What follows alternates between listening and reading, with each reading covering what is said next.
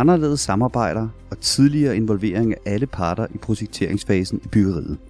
Hvad går galt, når kommunikationen bryder sammen, budgetterne sprænges og tidsplanen skrider? Og vigtigere endnu, hvordan forhindrer vi det?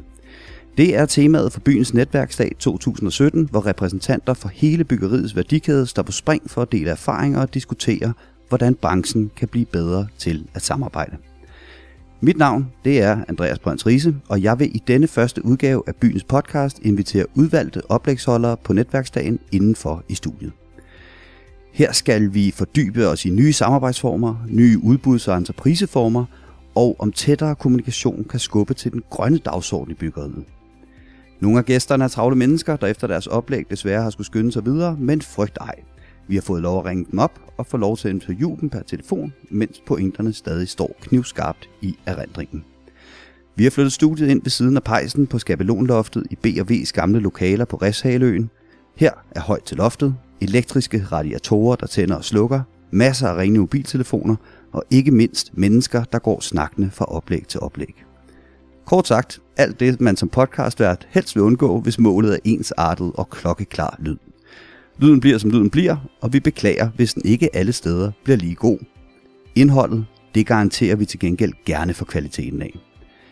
Byens podcast er lavet i samarbejde mellem Byggeriets pressebureau og Byens Netværk. Velkommen til.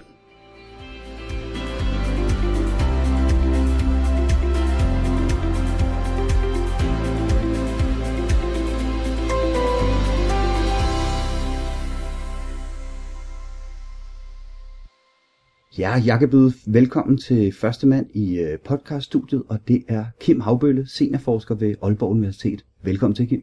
Tak skal du have. Kim, du har holdt oplæg på konferencen her, der handler om nye samarbejdsformer i byggebranchen, og du har jo forsket i netop det.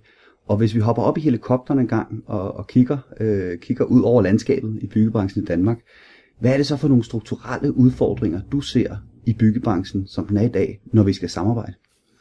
Jamen, de strukturelle udfordringer er jo, at byggeriet bliver holdt fast i nogle bestemte måder at arbejde på, kvad de strukturer, som er defineret gennem standarder, lovgivning, praksiser osv.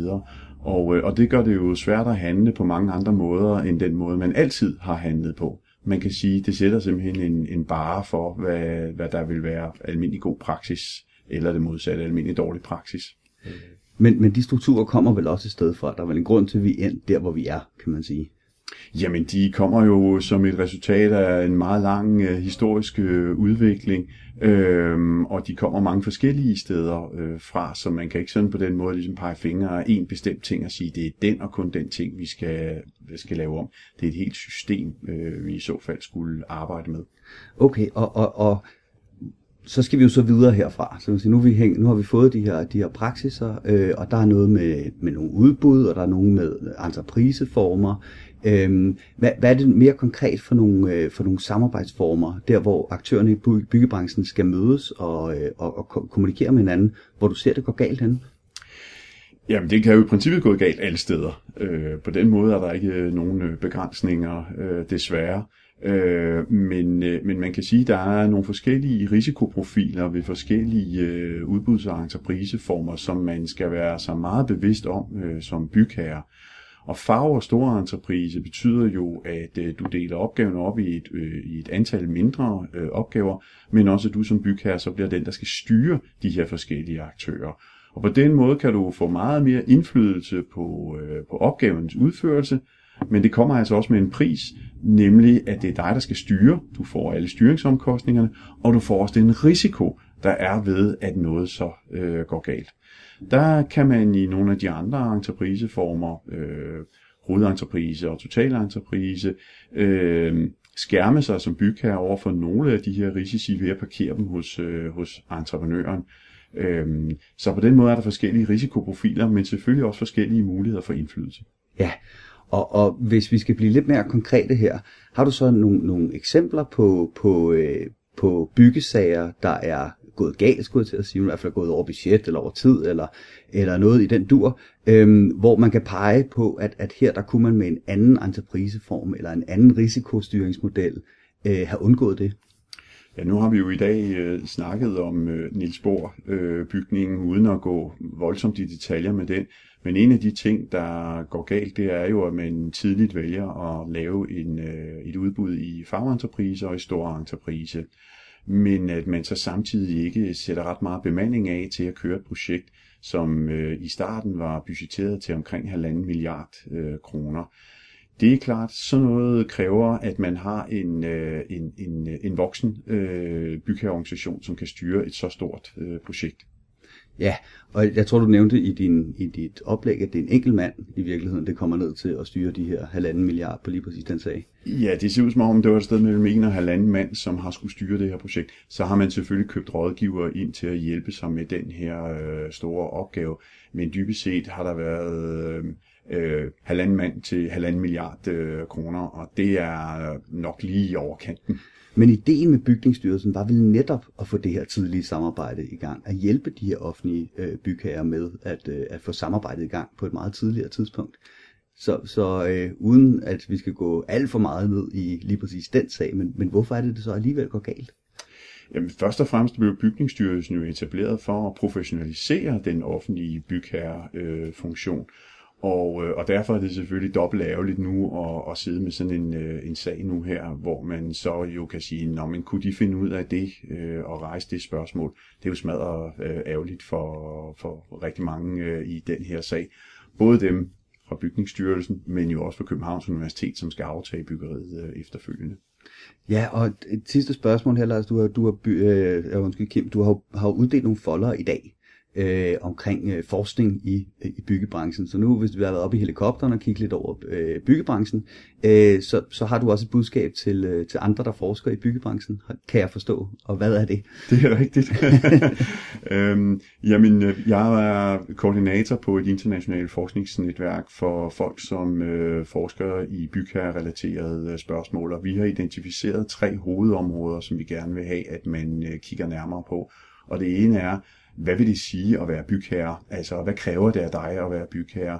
Det andet spørgsmål relaterer sig til de processer og mekanismer, herunder udbuds- og entrepriseformer, som man arbejder med. Og det tredje handler om, hvordan kan man som bygherre være forandringsagent? Hvad er præmisserne? Hvad er faldgrupperne i at være forandringsagent? Kim Haugbølle, tusind tak, fordi du ville være første mand på besøg. Velbekomme.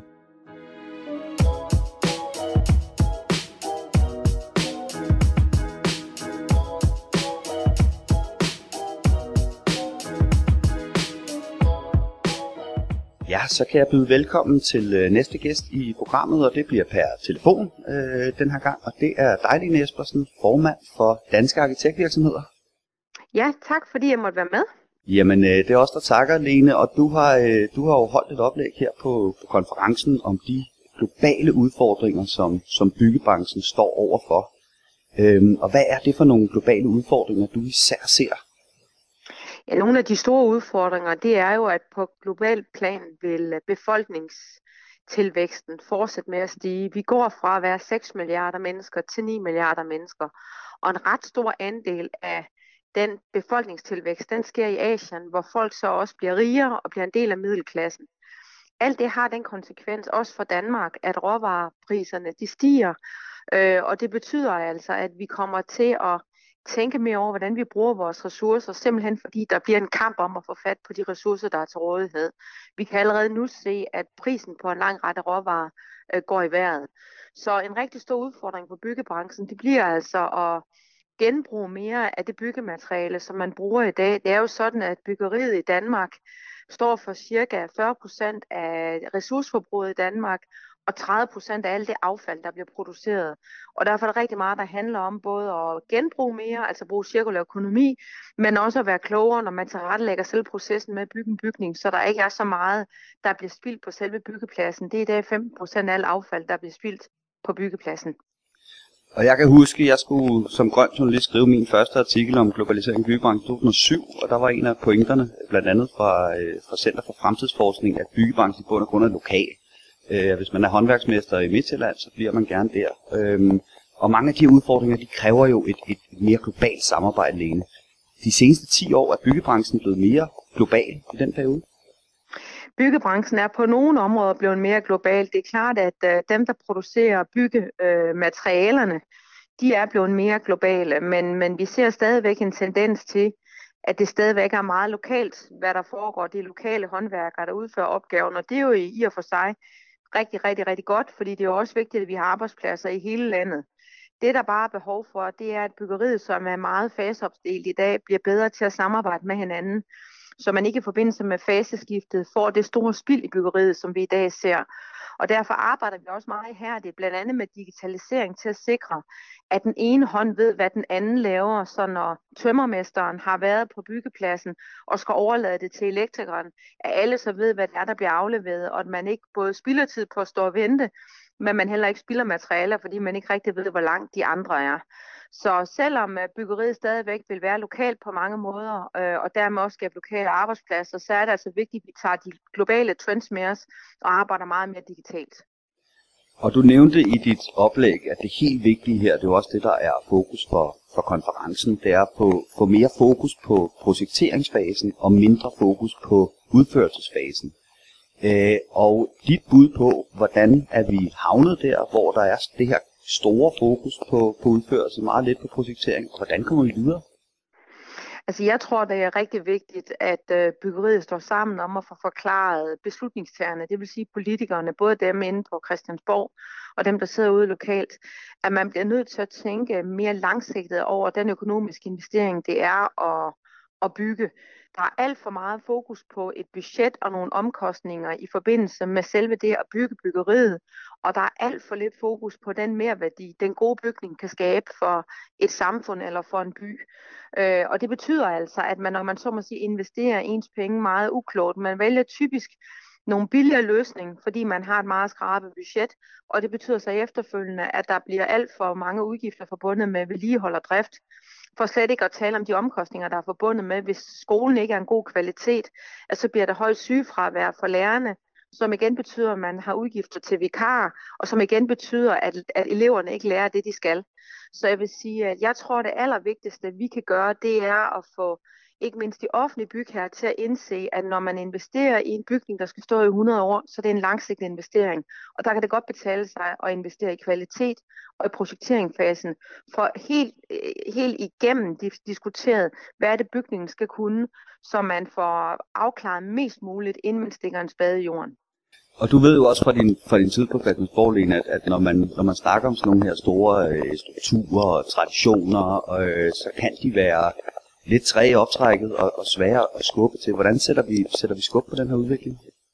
Altså jeg tror jo først og fremmest på de gode eksemplers magt. Jeg tror ikke så meget på det. Det nytter noget, hvis man skælder politikerne ud og peger fingre af den. Jeg tror, man skal vise med de gode eksempler, at de steder, hvor man har valgt mere langsigtede løsninger, der har skatteborgerne fået mere for pengene. Og et rigtig godt eksempel på det, det er jo vores nye supersygehuse, alt det sygehusbyggeri, der er i gang i hele Danmark. Der foregår det hele, eller det meste af det meget traditionelt med, at anlæg og drift er helt adskilt. Så dem, der står for anlægssummen, skal ikke efterfølgende være ansvarlige for den drift, der kører i bygningen bagefter. Og det er jo det, der betyder, at man får kortsigtede løsninger. Men vi har heldigvis også et par eksempler på sygehus, der er bygget efter det, der hedder OPP-projektering, hvor man indregner driften over en årrække. Og der tror jeg, det bliver meget spændende at følge, hvor meget bedre de bygninger performer i forhold til den traditionelle måde at bygge på. Og den slags gode cases kan være med til at inspirere politikerne til at være mere langsigtede næste gang, de investerer i bygninger. Lene Espersen, tusind tak, fordi du havde tid til at være med her i programmet. Jeg siger tusind tak, fordi jeg måtte være. Tak for en super god konference.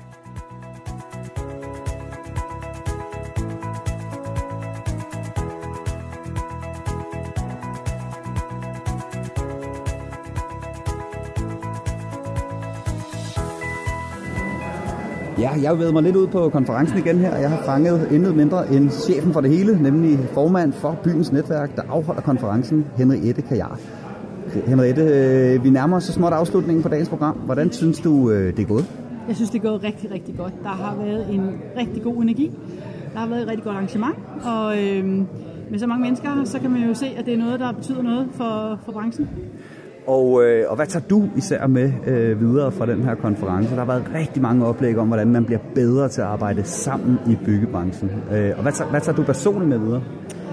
Jeg tror, at det, jeg tager personligt med videre, det er, at vi har nogle rammer i dag, som godt kan besværliggøre det samarbejde, men at vi faktisk rigtig, rigtig gerne vil. At alle vil rigtig gerne have et bedre samarbejde, nogle bedre projekter, og alle vil rigtig gerne tjene penge og give et godt produkt til slutbrugeren. Og hvordan kommer vi nærmere det? Nu kom der ikke et svar med 2 streger under i dag, men jeg tror lige præcis det her med, at vi kommer i dialog med hinanden inden for alle fag i den her branche. Altså det er både bygherrerne, det er rådgiverne, det er advokaterne, det er de udførende, som sidder og taler sammen og snakker nogle af de løsninger, der er. Der var jo 4 minisalonger med 4 forskellige cases i dag, hvor man har prøvet at bryde lidt op med de der traditionelle samarbejdsformer. Og bare det, at der er så mange, der har lyst til at både være i panelet, men også sidde og lytte til det, det er noget, det tager med fra. Jeg synes, det er virkelig vigtigt. Så det bliver langt fra sidste gang, at Byens Netværk kommer til at stå for et arrangement som det her, og ved vi måske allerede, hvornår det næste er? Jamen, vi har også en netværksdag en gang om året, hvor vi netop tager sådan en hel dag ud af kalenderen og gør noget særligt ud over de der basisarrangementer, som vi har, hvor vi tager ud og besøger en byggeplads, eller hører om en case eller et eller andet. Men så har vi den der gang om året, hvor vi tager en hel dag ud og inviterer en masse ind og laver en masse andet også med vores Copenhagen Field, der starter dagen i dag, for at lige twist på, eller disruption ind og forstyrre lidt byggebranchen. Så der er måske nogle andre brancher, vi kan lære noget af. Yes. Så, ja. Og apropos forstyrre, jeg skal ikke forstyrre dig længere, Henriette. Skynd dig tilbage til de rigtig mange spændende samtaler, der foregår lige nu her efter arrangementet. Tusind tak, fordi jeg måtte forstyrre. Jamen selvfølgelig. Tak.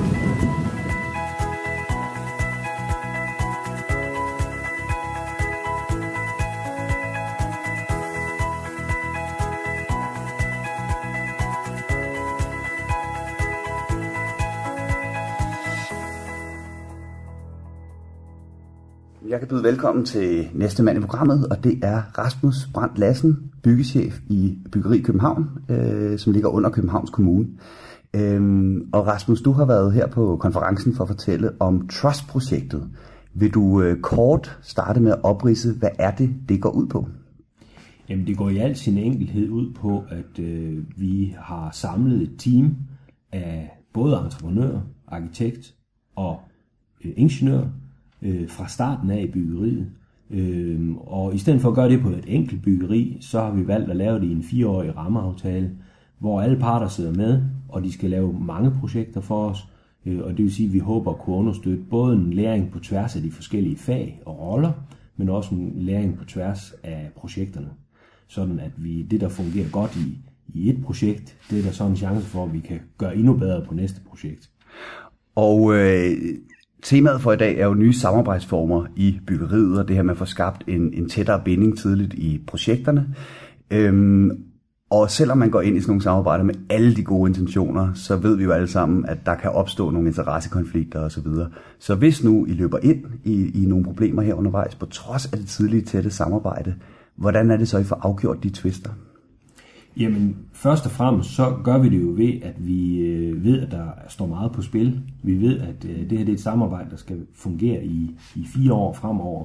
Og det vil sige, at vi har jo en pligt til at gå ind og tænke win-win-løsninger med hinanden. Hvis vi som bygherre bare gennemtrumfer for løsninger, som ikke er tilfredsstillende for vores strategiske partnere, så er det jo ikke attraktivt for dem længere. Og omvendt, hvis de gennemtrumfer løsninger over for os, som ikke er attraktiv for os som bygherre, så går samarbejdet jo lige så stille i stykker, hvis vi gør det. Så vi går efter win-win-løsninger.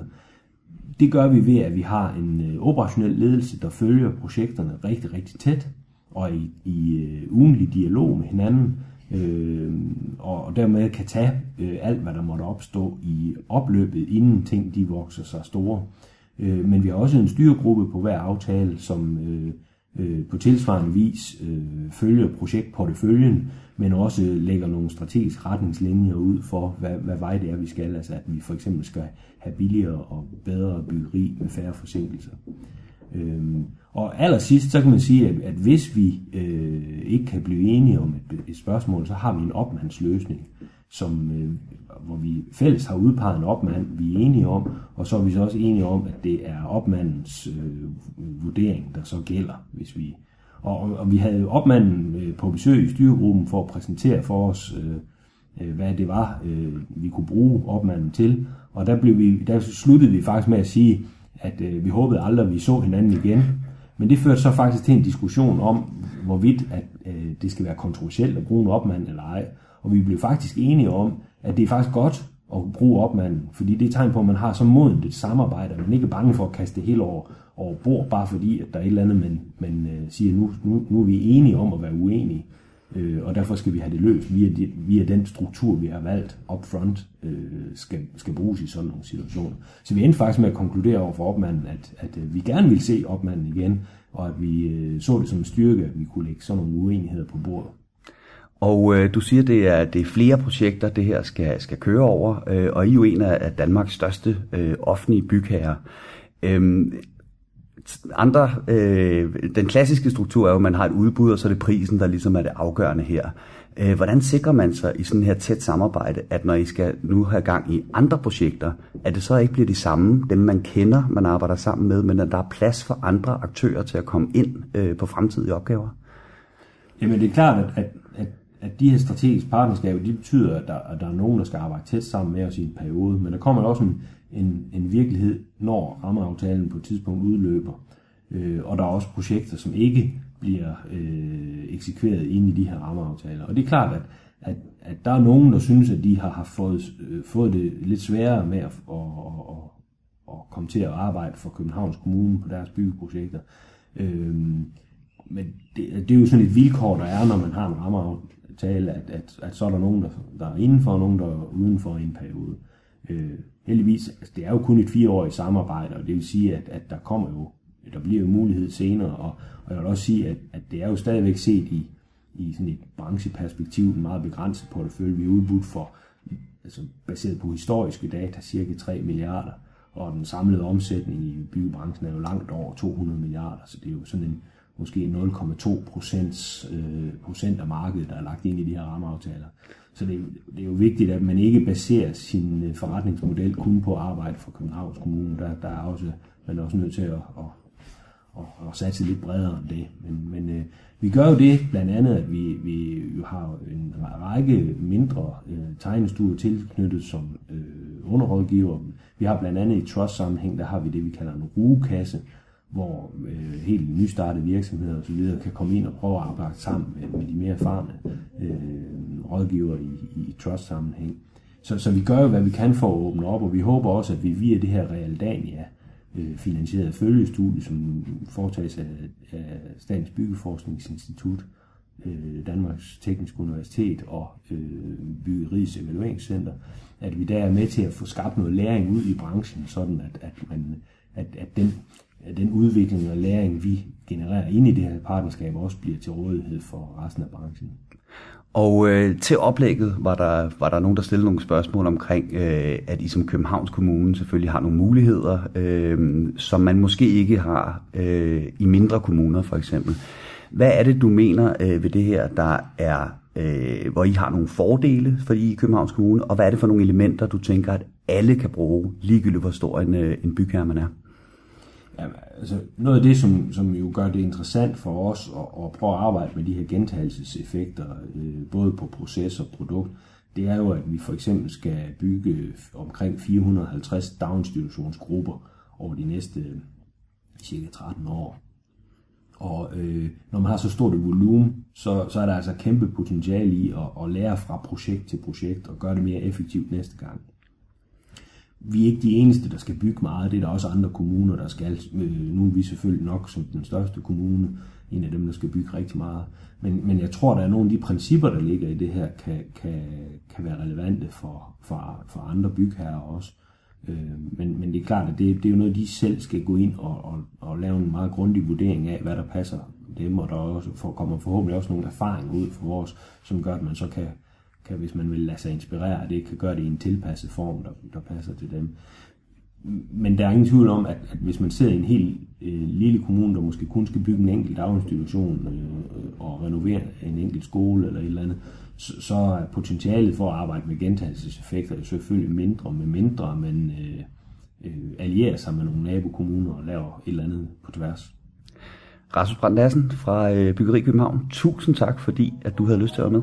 Selv tak.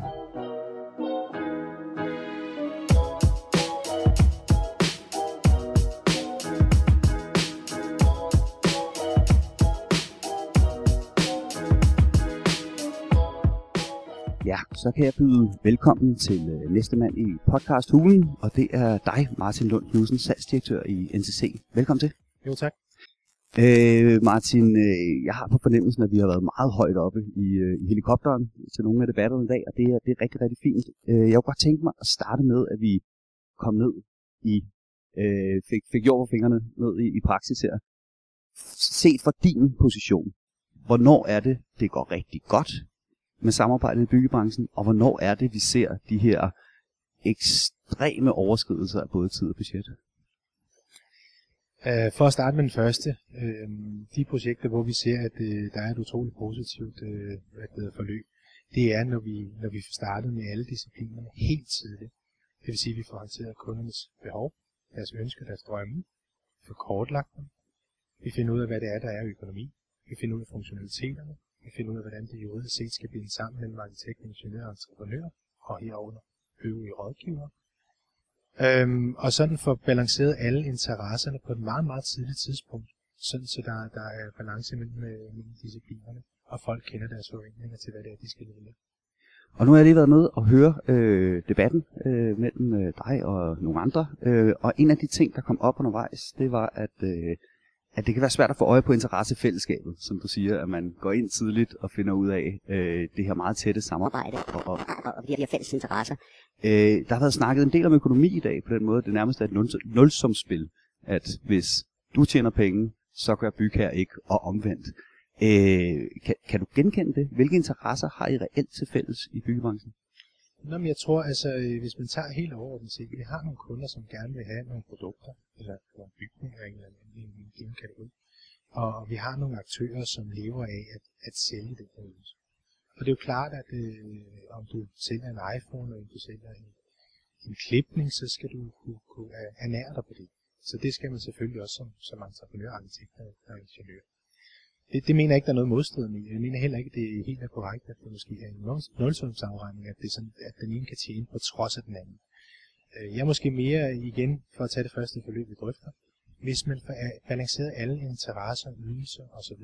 meget, meget tidligt, så har alle aktører også mulighed for at kapitalisere og se på, hvad er der så til mig. Og der kan man jo rigtig, rigtig tidligt også finde ud af, at det her er noget, vi overhovedet kan få til at hænge sammen for os. Og der ved jeg, at du peger lidt på ledelsen i dansk byggeri, og det kræver et ledelsesmandat at samarbejde. Og hvor er det, du mener, at det går galt der? Jamen nu havde vi jo glæden af at se et symfoniorkester her tidligere i dag, og det kan lytterne jo ikke høre eller se. Men en af de ting, der var meget tydeligt i dirigentens rolle, og det der gjorde, at dirigenten virkelig kunne sikre, at den musik, vi nu skulle høre, den blev, som den gerne skulle være.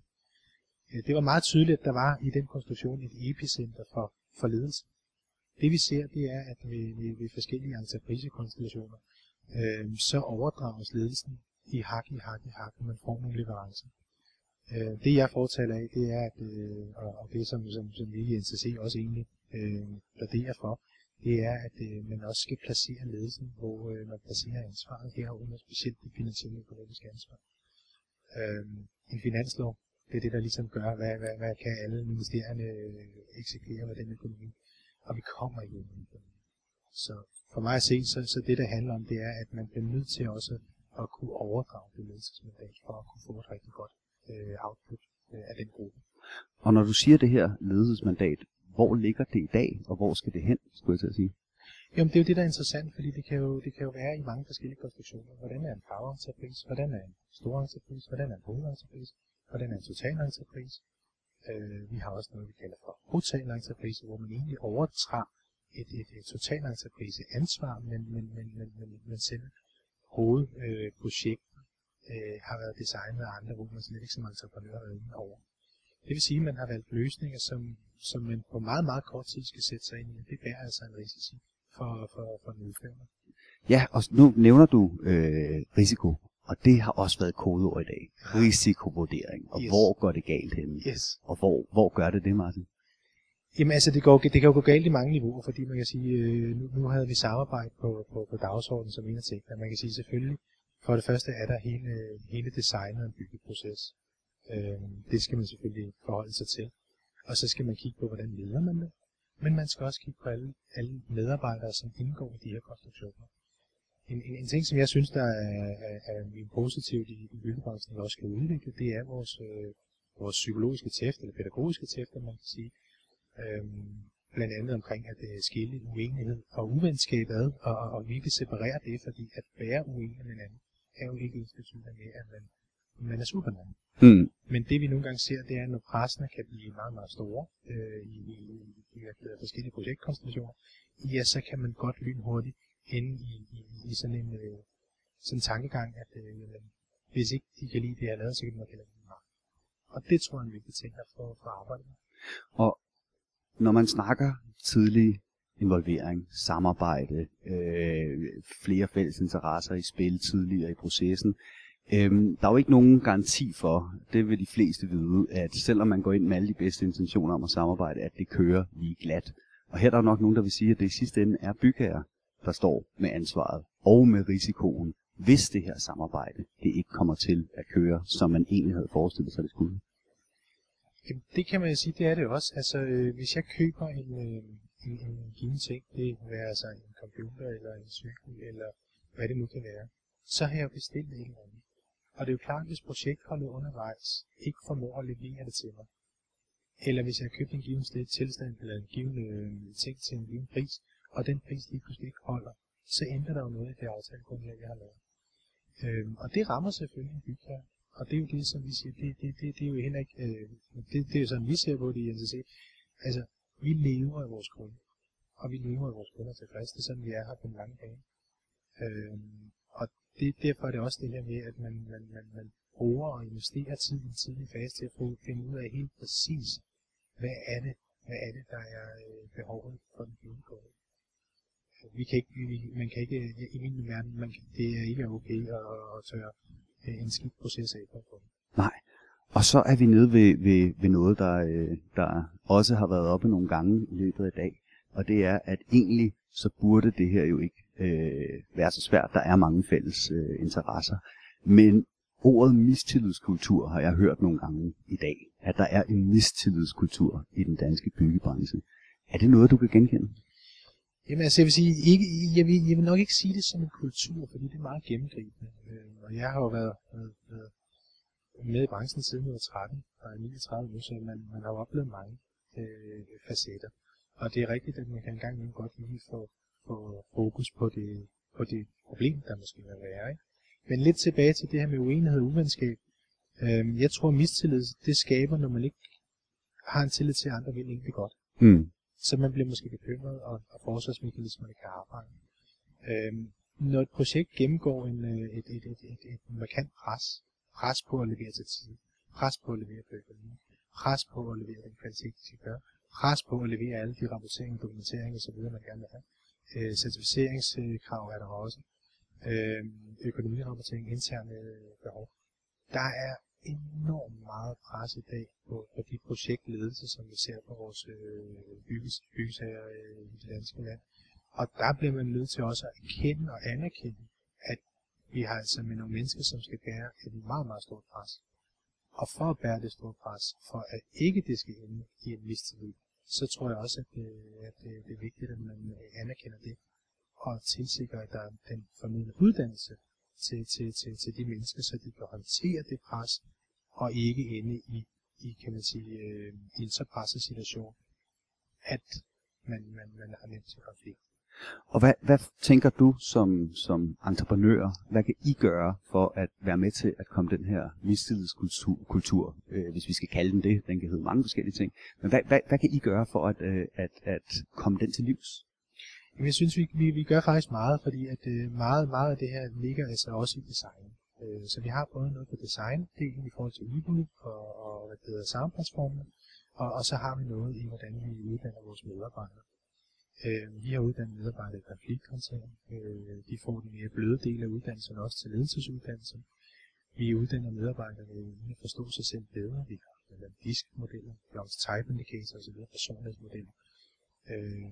Sådan så man også ruster medarbejderne til, at kunne håndtere mere pres. Så det ikke ender i en stress situation, og det ikke ender i konflikter. Så den ene del, det er selvfølgelig at uddanne medarbejdere. Den anden del, det er at tilsikre i vores tidlige faser med vores kunder, også at få fraselektere de projekter, som har en karakter, hvor man siger, i det design, vi har med at gøre her, jamen der kan det godt være højst sandsynligt, at det kan være noget konfliktmæssigt. Konflikter, der slider på vores medarbejdere. NTC har en selvfølgelig interesse i at beholde vores medarbejdere så lang tid som muligt. Så at når vi har medarbejdere, der havner en konflikt, ja, det er jo ikke positivt. Nej. Det slider med. Martin, jeg er sikker på, at diskussionen den fortsætter lystigt, efter at netværksdagen er slut her også. Du skal i hvert fald have tusind tak, fordi du vil være med. Selv tak. God dag.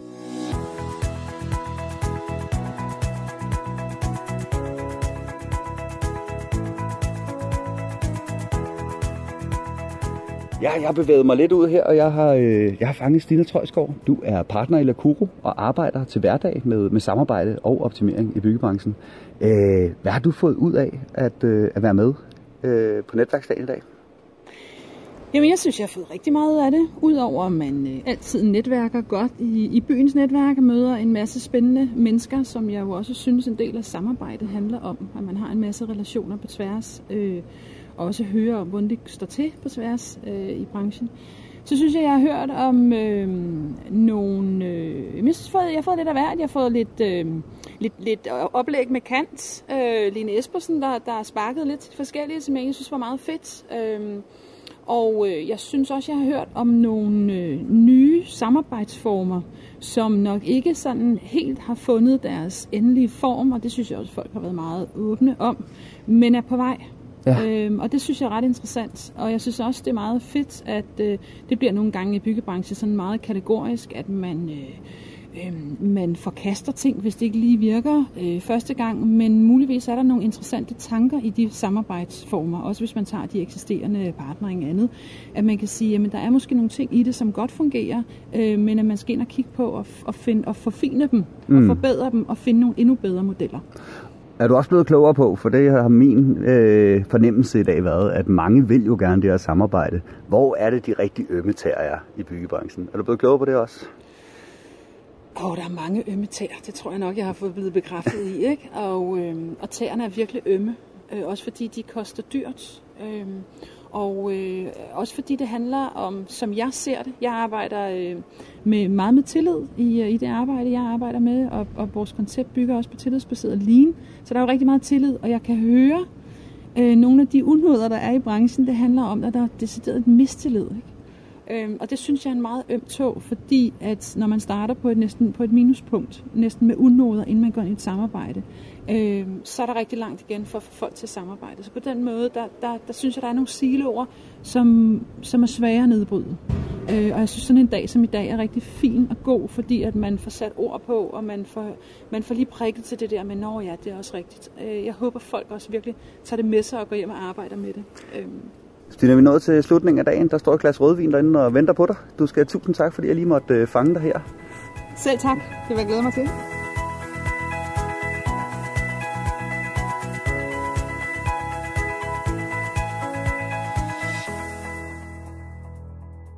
Så kan jeg byde velkommen til næste mand her i programmet, og det er dig, Anders Lendager. Velkommen til. Tak. Og Anders, du er jo du er arkitekt, og så er du CEO i Lendager Group. Og I er nogle af dem, de varmeste fortalere, skulle jeg til at sige, for det, vi kalder den cirkulære ressourceøkonomi i byggeriet, ikke? Og jamen, den gode nyhed, Anders, det er jo, at jeg ikke længere behøver at stille dig det første spørgsmål. Hvad er cirkulær ressourceøkonomi? For det ved folk efterhånden godt. Men hvad er status på også at få det til at gå ud i virkeligheden? Jamen, det er jo et rigtig, rigtig godt spørgsmål, og et vigtigt spørgsmål at få besvaret. Lige nu der står vi, kan man sige, med vores egne projekter i den situation, at vi bygger kommercielt byggeri, både boliger og erhverv, hvor vi bygger det af det, vi tidligere har set som affald, men vi jo så ser som ressourcer, vi oparbejder til nye byggematerialer. Og det mener vi jo er et kæmpe skridt i den rigtige retning. Vi har masser af udfordringer gennem de processer, som vi er vant til at gå igennem i byggeriet, altså dels de partnerskaber, som vi traditionelt opbygger, og kan se, at en ting er læringen omkring at bygge med de her nye innovationer. En anden ting er også, at vi bliver nødt til at innovere på de processer og partnerskaber, der er for at få de her ressourcebevidste og cirkulære byggerier til at ske.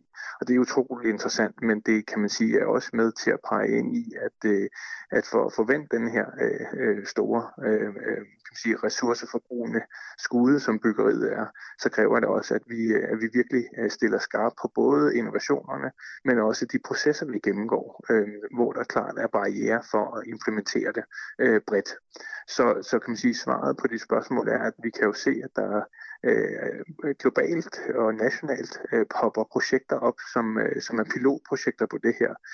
Og det vi har behov for at se nu her, og som kommer inden for det næste halve års tid, i hvert fald for vores egne projekter, er eksempler, hvor vi lykkedes med at implementere kan man sige, den cirkulære ressourceøkonomi i byggeriet, og vise, at det er en god økonomisk case, og at der også er både CO2-besparelser og jobskabelse i det, fordi så er der grobund for, at det virkelig implementeres bredt, både politisk og også i dansk byggeri og med mange både materialleverandører, entreprenører og rådgivere, som fanebærer for hele den her bevægelse. Mm. Og temaet for i dag, konferencen i dag, det er jo anderledes samarbejder eller nye samarbejder i byggeriet. Og hvis vi skal blive lidt konkrete her, Anders, de ressourcer, som du snakker om, det der tidligere var affald, som nu skal genbruges. Hvem er det, der skal arbejde bedre sammen eller anderledes sammen, hvis vi skal maksimere den proces? Ja, det er et lige så godt spørgsmål. Det vi kan se med vores erfaring, det er, at vi skal hver især egentlig gøre det, som vi gør nu. Altså arkitekter skal være dygtige til at innovere og finde løsninger, entreprenører skal være dygtige til at bygge osv. osv. Men det, der er helt anderledes, det er, at når man ser på den samlede værdikæde, og hvornår vi er aktører med hver vores faglighed, så ser det ganske anderledes ud i den cirkulære økonomi. Og et godt eksempel, det er jo, at nedriverne og dem, der har affaldspladserne, de pludselig bliver, kan man sige, de første aktører i et nybyggeri. Altså faktisk dem, som vi som arkitekter er de første, der ringer til at spørge, jamen, hvad kan vi arbejde med? Hvad er potentialet for, at vi kan lave nye innovationer eller kan man sige, bruge de ressourcer, der er i et nybyggeri? Og det er jo meget anderledes, hvor vi jo tidligere meget sent i projekterne beskrev præcis, hvad det var for materialer, vi ville have ind i byggefasen og overleverede det til nogle entreprenører eller indkøbere, der så skulle source det på den rigtige måde. Man siger, det er et godt billede af, at tingene bliver vendt på hovedet. Og det kan man sige, er noget af det, som er ekstremt vigtigt nu, at de partnerskaber og modeller for at få det her til at ske, de bliver nødt til at se anderledes ud, og vi bliver nødt til at agere anderledes i den værdikæde. Og det positive ved det er, at der opstår en hel masse nye forretningsmuligheder, så vi som bred branche også får mulighed for at tjene penge andre steder på en anderledes måde i de nye byggerier. Ja, så når man begynder at genbruge materialerne, så er der simpelthen, der kommer mere værdi ind, og det er naturligvis mere værdi betyder flere arbejdspladser. Lige præcis. Yes. Flere arbejdspladser, CO2-besparelser, bæredygtighed, som er evident. Kan man sige, nogle stærkere virksomheder, som også er globalt og europæisk interessante, fordi vi absolut er langt foran i Danmark inden for den her specifikke måde at skabe ressourcebevidst byggeri på. Mm. Og når det ikke sker i dag, Anders, og det sker mere og mere, som du siger, men når det ikke sker i dag, er det så fordi, der simpelthen mangler et incitament, for eksempel for nedriveren, eller er det viden, det handler om? Jamen, jeg tror på, at der mangler de cases og innovationer, der viser, at det her det er rigtig, rigtig god forretning. Man kan sige, som arkitekter og også entreprenører, så ville det jo ikke være så svært, hvis alle materialer var super bæredygtige. Altså, så ville det være at købe det ind og bygge med det, og dermed få nogle på materialefronten gode og bæredygtige byggerier. Det er bare således, at de ikke er der. Altså, der er simpelthen for få materialer, der omsætter affald til en ressource og derigennem sparer CO2. Og derfor er det klart, at vi mangler cases, der viser vejen til det her, der viser os nogle processer, som giver mening for bygherren at implementere i byggeriet og stille som krav, at det er det her, vi skal gøre. Men når man ser på det større billede, så er der jo ingen tvivl om, at det er den her retning, vi bliver nødt til at gå. Vi bliver 9 milliarder mennesker, vi har ikke nok vand, energi, mad og slet ikke nok materialer og ressourcer til at fortsætte den vækst og behovet for middelklassens goder. Så vi står over for, at vi skal finde løsninger. Så det kommer på den ene eller den anden måde, altså det her med, at materialer, altså jomfruelige materialer, bare bliver dyrere og dyrere, eller ikke er til at få fat i det hele taget. Så det kommer uundgåeligt.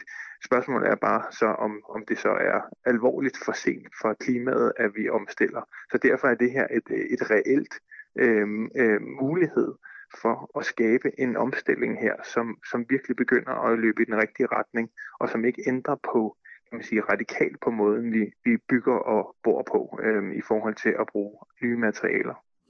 Og et sidste spørgsmål, Anders.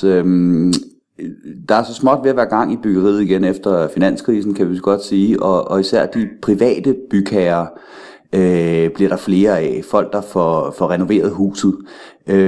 Og hvis nu man står og skal have lagt nyt tag og udskiftet vinduerne til nogle mere miljørigtige vinduer, men taget ikke rigtig fejler, når der er nogen af teglstenene ikke fejler noget, det gør vinduerne heller ikke. Hvis ansvar er det så, skulle jeg til at sige, og hvordan sørger vi for, at der kommer nogen og sorterer de teglsten og sørger for, at de vinduer ikke bare ryger direkte på lossepladsen? Ja, det er jo også et rigtig godt spørgsmål. Altså, der er flere led i den raket. Der er dels det, at man som bygherre jo altid har et ansvar for at håndtere sit affald ansvarligt. Og man kan sige, som privat bygherre, jamen hvis man har nogle materialer, der ikke fejler noget, så er der også et marked for dem. Der er det bare et spørgsmål om at gøre dem tilgængelige. Om det er teglsten, der bliver stillet på paller, altså når det bliver taget ned i stedet for at smidt i en container, jamen så er der en rigtig god mulighed for, at man kan få dem afsat gennem Blå Avis eller andre medier, der sælger brugte materialer. Så det findes der absolut muligheder for genbrugsportaler osv. En anden del af det er jo selvfølgelig, når det så bliver afleveret fra affaldspladserne, så er det kommunernes affaldsvarmevirksomheder, som håndterer det her. Og de er også begyndt at se på, hvordan man rent faktisk, når man får så meget af en ressource, kan begynde at oparbejde det til nye ressourcer. Og de har et stort ansvar, fordi de har så store mængder, og dermed også et stort potentiale for at skabe nye materialer og forretninger i samarbejde med det private, den private sektor. Og det er vi selv gået ind i med Affald Plus på Sydsjælland blandt andet, og i Københavns Kommune, og altså begynder at se på, hvordan vi oparbejder de store ressourcer til jeg må sige, ressourcebanker, der kan blive til nye materialer. Og det er uhyggeligt interessant også. Så man kan sige, at det sker i flere led. Man kunne nævne mange flere, men det er, og det sidste er måske også vigtigt at sige, at når man så køber nye materialer til sit hus, så sikrer, at de har en høj genanvendelighed, når man nu har muligheden for ikke at havne i samme situation om 30, 40, 50 år med de materialer, man køber ind. Og der er altså mulighed for at finde nogle materialer, der kan genanvendes bedre end andre. Ja, og det er jo meget, meget viden at skulle have styr på som privat bygherre. Er det noget som, hvem skal sprede den her viden, og er der måske nogle mennesker tættere på bygherren tidlig i processen, der skal tage noget større ansvar på det område også? Ja, altså jeg tror i hvert fald, vi har haft utrolig meget fokus på energi og har energivejledere og en masse kan man sige, viden, der bliver stillet til rådighed fra kommunerne til private bygherrer. Og der skal vi også til at have nogle ressourcevejledere, der hjælper med at sige, jamen, hvilke materialer, der er bedre at bruge end andre. Fordi det selvfølgelig sikrer, har en samfundsøkonomisk interesse, at vi kan finde ud af at bygge på den rigtige måde, især når det er så mange byggerier og renoveringer, der er i den private småhussektor, om man så må sige. Og det er selvfølgelig ekstremt vigtigt, og der har det offentlige også en stor opgave at gøre det transparent, hvad der er de rigtige valg ud fra en CO2 og samfundsøkonomisk betragtning. Anders Lendager, arkitekt og CEO i Lendager Group. Tusind tak, fordi du vil være med i dag. Velbekomme. Tak.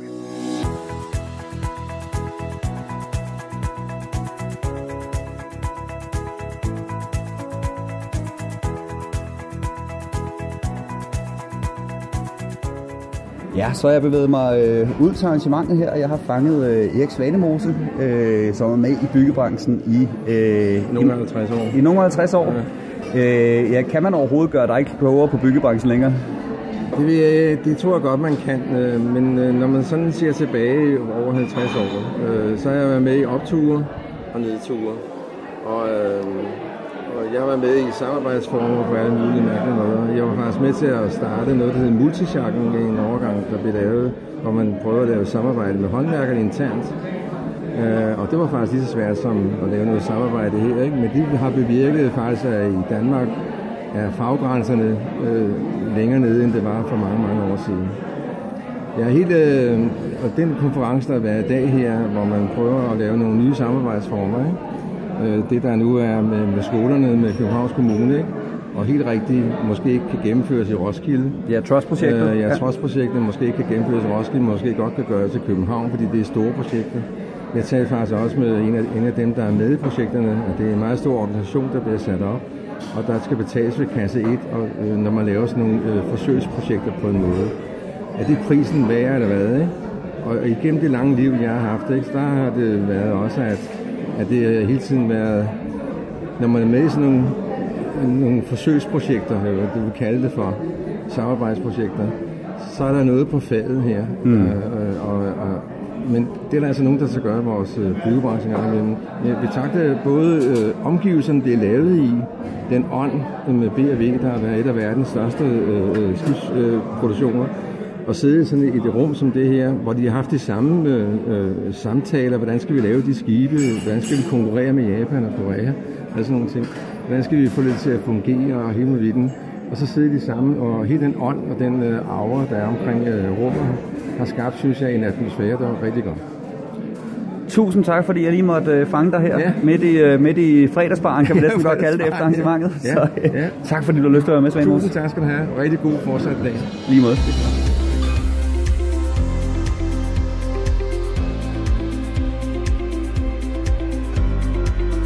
Vi er så småt nået til vejs ende her ved Byens Netværksdag 2017. I den afsluttende paneldebat lød det blandt andet fra Anders Vestergaard Buk, partner i Moltwinkel Advokater, der i samarbejde med DTU har kigget nærmere på nye udbudsformer i byggeriet. Citat: Byggeriet arbejder ud fra forældede forretningsmetoder, der ikke tjener bygherrens interesser, fordi de er baseret på klart definerede og snævre roller, hvor hver enkelt deltager i byggeri fejlagtigt tror, at de tager risiko på egen hånd. Men det moderne byggeri er kendetegnet ved, at vi på grund af et betydeligt overlap i rollefordelingen reelt tager risiko for hinanden. Citat slut. Dermed er tonen slået an for fortsat samtale om, hvordan byggebranchen gennem nytænkning af samarbejder kan gøre det endnu bedre. En samtale, jeg håber, at Netværksdagen og denne podcast har givet mange flere lyst til at deltage i. Mit navn er Andreas Brønds Riese. Du har lyttet til Byens Podcast, som er produceret i samarbejde mellem Byggeriets Pressebureau og Byens Netværk. Podcasten er klippet og redigeret af Aydin Safaras. En stor tak til alle medvirkende gæster, og ikke mindst til dig, der har lyttet med. Vi høres ved næste gang.